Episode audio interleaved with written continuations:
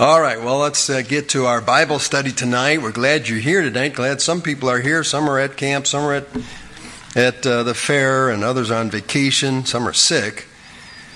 Uh, but I hope you'll be praying now. Spurgeon has a lot of comments, so we've been going through the book of Mark, and we've been uh, seeing what the Bible says and what Spurgeon says, and some things what I say, but most of all, we're trying to listen for what the Holy Spirit says. So look at your sheet and follow us down. We kind of break this into like paragraphs or or uh, segments. The first is verses 28 through 31, the reward of discipleship. And then verses 32 through 34, the gospel story again foretold. And then verses 35 through 40, we have the ill advised ambitions of James and John. In verses 41 through 45, we're going to look at greatness defined, what greatness is defined, and then the uh, wonderful conversion of Bartimaeus, blind Bartimaeus, in verses 46 through 52. So let's look at verses 28 and uh, verses 31. Verse 28 Then Peter began to say unto him, Lo, we have left all and have followed thee. Now, this is right after last week. You may have remembered last week where they were so frustrated with trying to understand salvation because of the rich young ruler who turned back and walked away from Jesus because he wasn't perfect. And they finally said to Jesus, Who then can be saved? And Jesus said, With men it's impossible but not with God, for with God all things are possible. And then we have this verse. Then Peter began to say unto him, Lo, we have left all and have followed thee. Now, I want you to notice that Peter here uh, is confusing salvation with following or discipleship. And uh, that can happen as, if you, as you read the scriptures, especially if you're new to the scriptures. It sure can get murky sometimes uh, understanding the difference between salvation and discipleship or following the Lord. And so, but, but even though this is kind of like a complaint, uh, do listen again as I read the words of Peter. Lo, we have left all and followed thee. That is a great testimony. You may not have asked it in a good spirit, but that is a good testimony. Peter probably was involved in a very lucrative fishing business with Andrew, with James, John, maybe Zebedee, their father, James and John's father, and he just walked away from it. He walked away from his security, his retirement, everything to follow the Lord. And as we pointed out last week, we're almost to the end of the third year of public ministry here. Jesus is going to be crucified in a week or two. He had three years of public ministry, and Peter's been with him pretty much since the beginning. And now, after three years, he's saying, Man, we, we left all to follow you. We left all. And so Jesus now straightens him out or answers his concern in verses 29, 30, and 31. And Jesus answered and said, Verily I say unto you, there is no man that hath left house, or brethren, or sisters, or father, or mother, or wife, or children, or lands for my sake and the gospel's. But he shall receive an hundredfold now in this time houses and brethren and sisters and mothers and children and lands with persecutions and in the world to come, eternal life. That means their life will be eternal. Doesn't mean salvation there. It means that the life they lived will be remembered forever. Whereas the person who lives for themselves, their life will be forgotten forever. And it's what's called, what uh, John called, shall abide forever where John in, in 1 John 2 said, Love not the world, neither the things that are in the world. If any man love the world, the love of the Father is not in him. For all that is in the world, the lust of the flesh, the lust of the eyes, the pride of life is not of the Father, but is of the world. And the world passeth away, and the lust thereof. But whoever doeth the will of God abideth forever. That person's life. So, will your life or part of your life even be remembered in eternity? Uh, or will it all be forgotten? Uh, you'll be there because you're saved by the blood of the Lord Jesus Christ. I'll be there. But, like C.T. Studd once said, uh, um, what's the quote? Um, my mind just went totally blank here. Uh, one life will soon be past. Only what's done for Christ will last. That's all that's going to be remembered. We're not going to be up in heaven talking about how good we were at hockey or soccer or football or whatever. That you know, the only thing that'll be conversed about will be what we did for what was done for the Lord. That will be remembered. That life will be eternal and be remembered. So there's two things we should give our life for. My sake, that's Jesus, and the Gospels. That's telling people about the death, the burial, the resurrection of Christ, trying to get people saved. That's what we should that's what's important. I want to encourage you to be involved in the gospel ministry and a lot of you tonight are. You're trying to get people saved. Amen. Uh, that's what will be remembered. It says, And they that be wise shall shine as the brightness of the firmament, and they that turn many to righteousness as the stars forever and ever. It says people will, the brilliant ones in heaven, will be those who have turned many to righteousness. Now, this is an amazing promise for any anyone, any age, but especially young men who might think, boy, if I went in the ministry, I'm not, I'm going to go broke. I'm going to be sitting on a corner somewhere with a tin cup begging for money. No, have you ever seen how big most preachers are? Uh, they, they really need to lose some weight. They, they really do. Um, but Jesus said that if you give your life for my sake and the Gospels, verse 30, he shall receive an hundredfold now in this time. And I can give a little bit of a testimony after 39 years. God has been very good to me. And I, I walked away from everything. Six months into the ministry, I said to Dad, Dad, God called me to a pastor, I, be a pastor. I can't work for you anymore. And I literally cut off my only paycheck to go and be the pastor of the Faith Bible Baptist Church. And God has blessed these 39 years and has met my needs. We never, we were never beggars. And uh, ye shall receive a hundredfold now in this time houses and brethren and sisters and mothers and children and lands with persecutions. It's not going to be easy. It's going to be persecutions. And in the next life, eternal life. And so if you're if you're here and you know God's calling you and you're sweating bullets and you're you're trying to figure out how, how can I make ends meet or something like that, don't worry. God is greater than your boss. He's greater, he's a better provider than your current employer. And uh, he's, he, he just takes care of his own. Now turn over because uh, Spurgeon comments on all these verses, 28 through 31. In the top paragraph, he says, In the final account, it will be found that no person has been a loser through giving up anything for the Lord Jesus Christ. Though he has his own method of deciding who will be first and who will be last. That is a verse, verse 31 that, that uh, is uh, puzzling sometimes, humbling. But many that are first shall be last. I believe it means, Jesus means, those who put themselves first and their own interests first in this life will be last forever in heaven. And heaven's a long, long time. But those who put themselves last and say, I don't care about myself, Lord, what do you want me to do? And live for others, they will be first in heaven. Well, let's go on to the next story.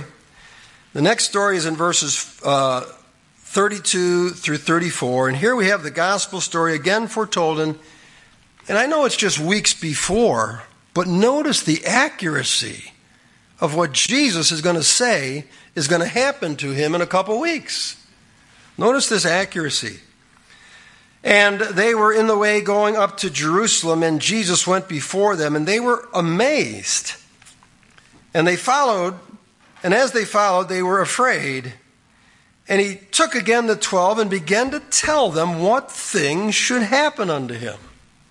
And notice how specific, saying, Behold, we go up to Jerusalem, and the Son of Man shall be delivered into the, unto the chief priests and unto the scribes, and they shall condemn him to death, and shall deliver him to the Gentiles, and they shall mock him, and shall scourge him and shall spit upon him, and shall kill him, and the third day he shall rise again. That's pretty, that's pretty specific. That's pretty specific. Right down to the spitting. All right, let's look at Spurgeon. Turn over 32 through 34. He says this From the number of these sentences, it is clear that our Savior entered into a detailed account of his sufferings dwelling on each particular that he plainly foresaw. He does not describe them in general terms. He knows not only that he must die, but he knew all the circumstances of pain and shame with which that death should be attended. They would condemn him, hand him over to the Gentiles, mock him, spit on him, flog him, and kill him. I think, too, that as our Lord thus dwells on each point, he means for us also to dwell on the details of his redeeming griefs. He would not himself thus have divided it out and laid it out piece by piece if he had not intended for us to do so with it. We should not be strangers at the foot of the cross nor in Gethsemane, but should hear each one of these notes ring out its sorrowful yet joyful music. But what a glad note that concluding one is. Quote, and the third day he shall rise again, end quote. Great ending. All right, but he's got a point here, Spurgeon does, that you know, God would not have detailed it so much if He did not want us to know the details of the suffering of our Savior for us.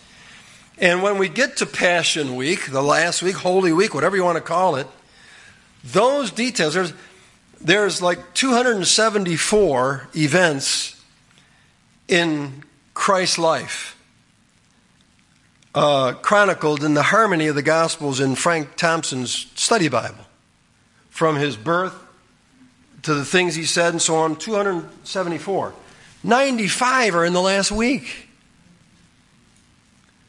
God wants us to know about the last week. And it's the only part that's included in Matthew, Mark, Luke, and John. And so that's what Spurgeon's making a great, great observation here, saying, look, the Lord wanted us to know the details of what he went through for every one of us in this room tonight. So study that out. Let it affect you.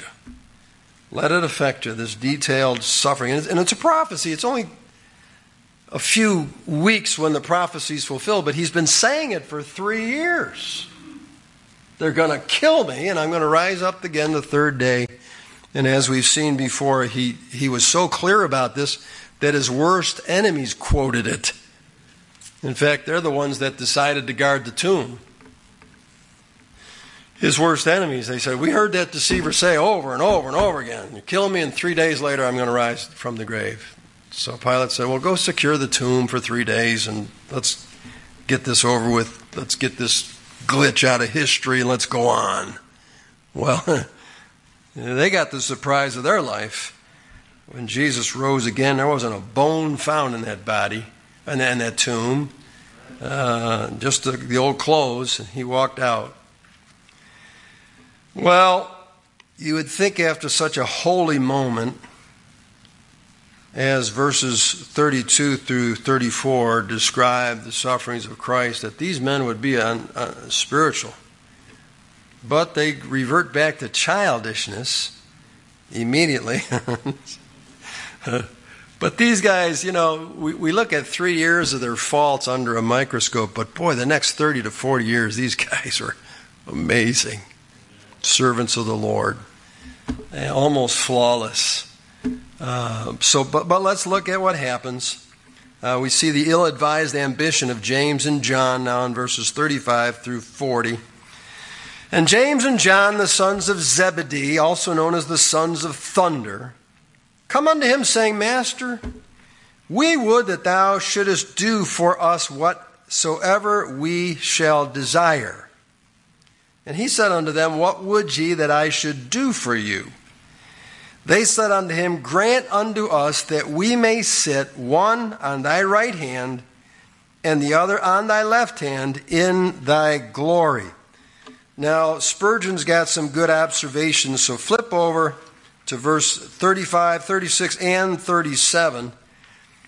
In verse 35, the genuine spirit of a Christian is not to ask that something should be done for him, but to ask his master what he could do for him. That's almost like a John Kennedy quote, isn't it? Remember John Kennedy? Boy, they wouldn't have room for him today in the Democratic Party. But uh, remember that? Ask not what your country can do for you, ask what you can do for your country. That's kind of what Spurgeon's saying here a long time before Kennedy was ever in existence. But that's the genuine spirit. Now, notice verse 36 in Spurgeon's notes. Our Savior's question suggests to us the prudent lesson to never promise in the dark. If anyone says, Promise me that you will do whatsoever I ask, or whatever I ask, follow Christ's example and first ask, What would you that I should do for you? If we do not do this, we may entangle ourselves with our own words. Um, I can think of a guy in the Bible who did that. Herod. Herod got entangled with his own words. He said to those, his, his uh, daughter, whatever, whoever she was, ask me anything you want. I'll give it to you, to half of my kingdom. And that's how John the Baptist died. So that's good advice there. If somebody says, hey, uh, promise me that you'll do something for me, you say, well, wait a minute. Tell me what it is first. And uh, before I make any kind of a promise. All right, verse 37. Uh, here's some good things observed. Much is wrong about this request, that of James and John. Let me sit on your right hand, your left hand. And most have often heard that view so I will call our attention to what was right about it. These disciples showed their faith that this same Jesus, who was to be mocked, flogged, spit on, and killed, would yet reign. Did you see their faith in that? It's kind of an ill advised request, but they, they said, okay, if that's true, then when you sit in your kingdom, after they kill you, they must have believed in the resurrection. Let us sit one on the right hand, one on the left hand. And what's wrong with wanting to be close to the Lord? What's wrong with that? Um, yet, nevertheless, uh, they so fully believed in his kingdom that they asked to have a share in its honors. They were ambitious, but their ambition was to be near the Savior. So you can't fault them completely about that. You know, you don't want to say, uh, Lord, I believe you're going to rise again, and, but you can park me in the back, uh, you know, where I can't even see you. Uh, but I think anybody who loves the Lord would say, uh, Boy, could I possibly sit right next to you in your kingdom? So sometimes you got to look at things like maybe what was their motive? But, verse 38 now, Jesus said unto them, You know not what you ask. Can you drink of the cup that I drink of, or be baptized with the baptism that I am baptized with? Now, that's not water baptism. That's like a baptism by fire. You ever heard of that? You know, some. Sometimes even in football games, there's a new quarterback, first game ever, and some guy just levels him. He said, This is his baptism by fire. They actually bring stuff out of the King James Bible into the sports. Uh, uh, and, and, that, that's kind of like a, a, a saying uh, for, boy, you're going to go through hard times. And they said unto him, We can. Well,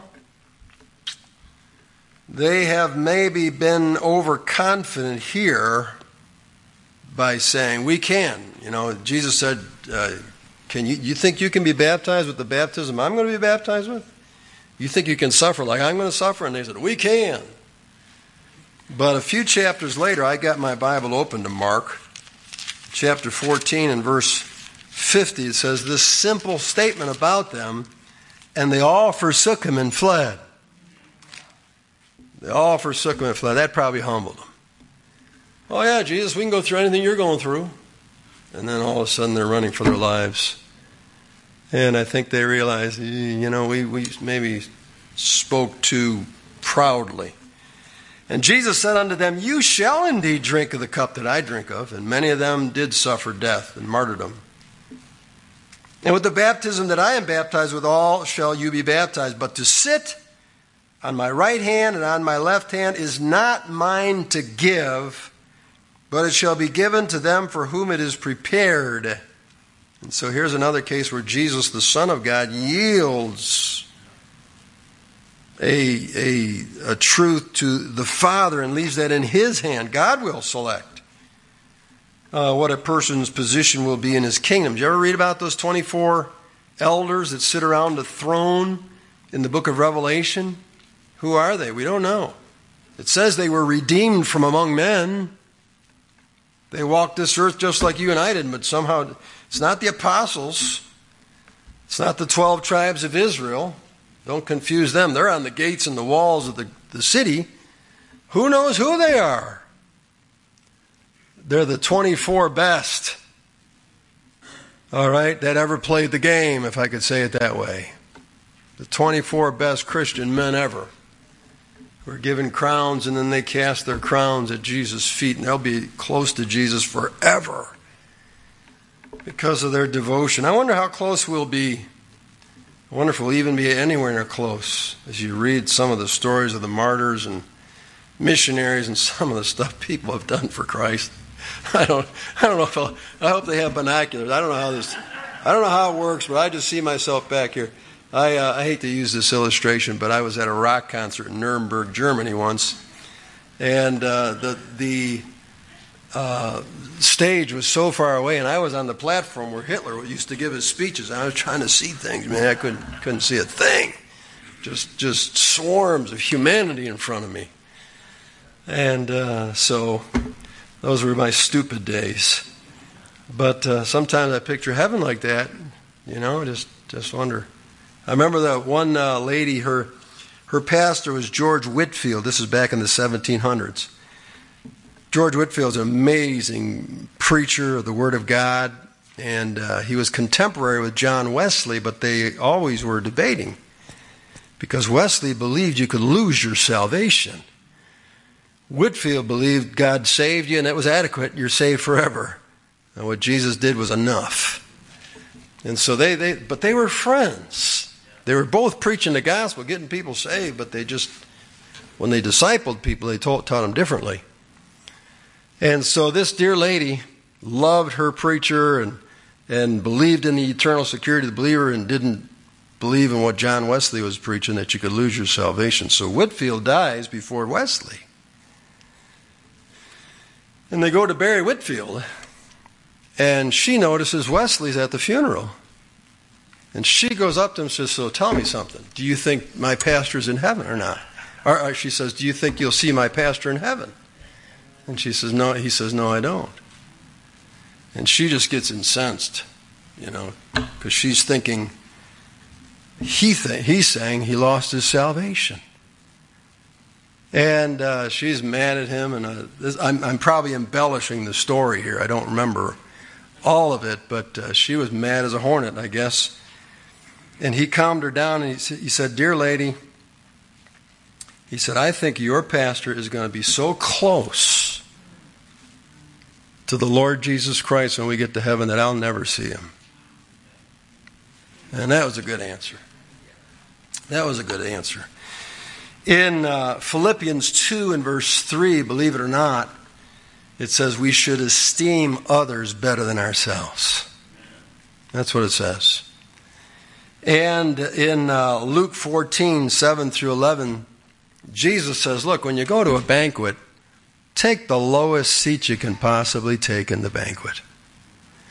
And if the you know bridegroom or whoever's in charge comes and says, "Oh no, no, let's move you up to a higher place," that's up to them. But don't take the high place because they may say, "Hey, we got to make room for somebody more important than you," and then you, with shame, start walking down. This is how we're supposed to live in this earth, and the last shall be first up there. And so, Romans 12:10 says in honor preferring one above another, and in lowliness of mind let each esteem other better than themselves. So, um, that's what uh, greatness is now defined in verses 41 through 45. It says, And when the ten heard it, these are the other ten, they begin to be much displeased with James and John. This is really sad. Now they're all goofed up. But Jesus called them to him and saith unto them, You know that they which are counted worthy, uh, counted to rule over the Gentiles, exercise lordship over them, and their great ones exercise authority upon them. But so shall it not be among you. The church is going to be different. It's going to be ruled differently than the world. But whosoever shall be great among you shall be your minister. And that doesn't mean the title minister as in pastor, but the person who just gives their life to minister to other people. And whosoever you shall be the chiefest shall be servant of all. For even the Son of Man came not to be ministered unto, but to minister and to give his life a ransom for many. So Jesus says, You know, what have I done for myself? I didn't come here to see what, what you could do in ministering to me. I've just been ministering to you the whole time. And he says, That's greatness. Greatness in my church are going to be those who are servants and those who just minister to others, find somebody else and try to help somebody else. Those are going to be the great ones in the next life. Well, let's conclude now with the glorious conversion of blind Bartimaeus in verses uh, 46 through 52 of Mark 10. And they came to Jericho. This is his last trip. He's going to go to Jericho, come back to Jerusalem, and then die and be buried outside the walls of Jerusalem. This is his last trip. His last trip. And it's his only trip. In three years, it's the only time he goes to Jericho. Ah, there's a little message in that for us, too. Jesus may just pass by your life once. Once. And uh, don't miss that. Don't miss that. And as he went out of Jericho with his disciples and a great number of people, blind Bartimaeus, the son of Timaeus, sat by the highway side begging. Now in Matthew chapter 20 and verse 30 it tells us there was two blind men. Here there's one. So what do you believe? You believe them both. There were two, but God wants to focus on the story of one of them, named Bartimaeus, which isn't even a name, it's a title. Bar means the son of, Timaeus means t- Timothy. And that's why he's called here in verse 46 blind Bartimaeus, the son of Timaeus who sat by the highway. This guy, this guy don't even have a name. He just has a title. Uh, that's uh, that's uh, Timaeus' son. Well, that's good enough to get saved. And when he heard that it was Jesus of Nazareth, I like what Spurgeon's about ready to observe here. He began to cry out and say, Jesus, thou son of David, have mercy on me. And many charged him that he should hold his peace, but he cried the more a great deal, Thou son of David, have mercy on me. Notice Bartimaeus calls him in verse 47, Thou son of David. Verse 48, Thou son of David. But in verse 47, the crowd called him Jesus of Nazareth. Now here's a nice uh, observation by Spurgeon. If you'll turn over to verse 47. The blind man had advanced much further than the mass of the people. To him, it was not merely Jesus of Nazareth, but Jesus, son of David. Aha, that's great, isn't it? Now, I don't know how he knows this because he's sitting by the roadside, Jericho, begging. Jesus has never passed that way before, but he's heard of Jesus. And he heard that Jesus came from Nazareth, and somebody taught him that Jesus was the son of David. Now, we're talking about Messiah here. We're talking about deity here. Somebody must have taught him that. He didn't just invent that in his mind. The point is this we need to teach people. We need to teach people truths even before they get saved. Uh, like the thief on the cross that got saved, he knew a lot of doctrine, man. He was spitting out doctrine from the cross. He didn't just figure it out up there the last day of his life. Somebody had been feeding him with the Word of God. And that's where we as witnesses need to be patient with people and just something you tell them today, 20 years from now, might they might say, Jesus is Lord. And believe. And so this, this blind man's never met Christ. Christ has never passed by. But he knew he's the son of David. Not just Jesus of Nazareth, but the son of David. And he's not going to let the crowds silence him. Don't let anybody shut you up when you're searching for the Lord. And many charged him that he should hold his peace, but he cried the more a great deal, Thou son of David, have mercy on me. Man alive, when it comes to the salvation of your soul, and crying out to Christ, don't you let anyone stop you, especially the crowd.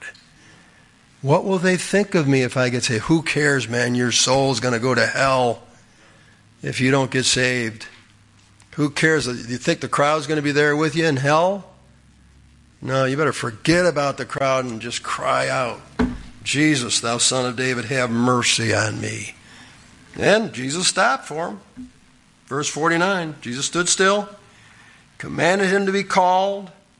And they called the blind man, saying unto him, Be of good comfort, rise, he calleth thee. Isn't that precious? Wow, the whole just the whole entourage just stops for one, and I I don't think I'm exaggerating here, but one probably real stinky blind man.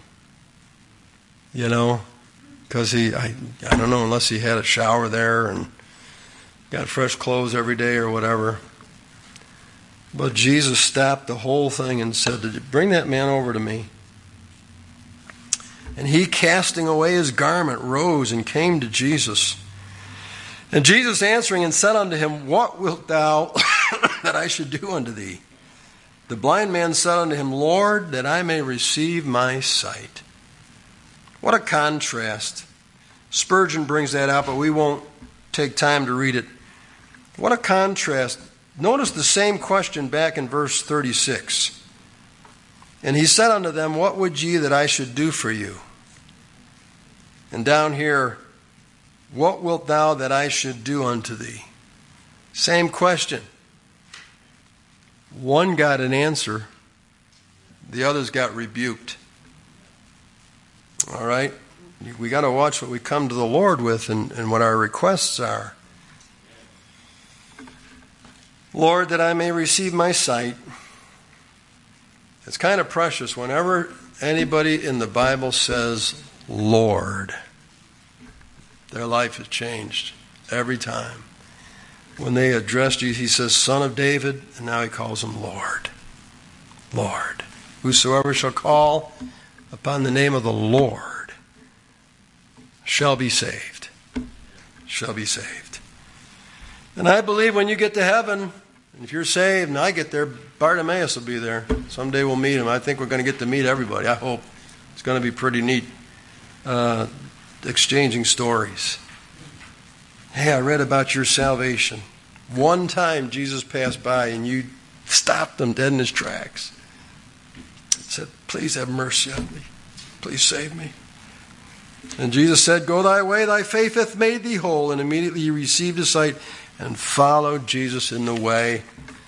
Whoa, that's precious, isn't it? A couple days before Holy Week, and Jesus has a new follower, Bartimaeus. Amen. Uh, well, let's close in prayer. Father, we thank you for your word tonight. Thank you for these that are here. Lord, we pray the word would be a blessing to our souls tonight. And we kind of think about what we've learned, and, and I know times you need to rebuke us because we're trying to be great, trying to be a place seeker uh, in your church rather than being just a minister or a servant to somebody. And so help us to leave tonight with the true definition of greatness and show us who we can help. Uh, Lord, fill us with your Spirit. Thank you for saving blind Bartimaeus. Another example that you'll save anybody will call upon the Lord. And uh, we just thank you for the, uh, the uh, truths tonight. Bless us as we dismiss this busy week with the fair, with the camp, a funeral coming up, countryside tomorrow night. Lord, just give us grace to really do all we can in the summertime when we have more opportunity. And now bless our fellowship and our safety going home, our dismissal, for it's in Jesus' name we pray. Amen.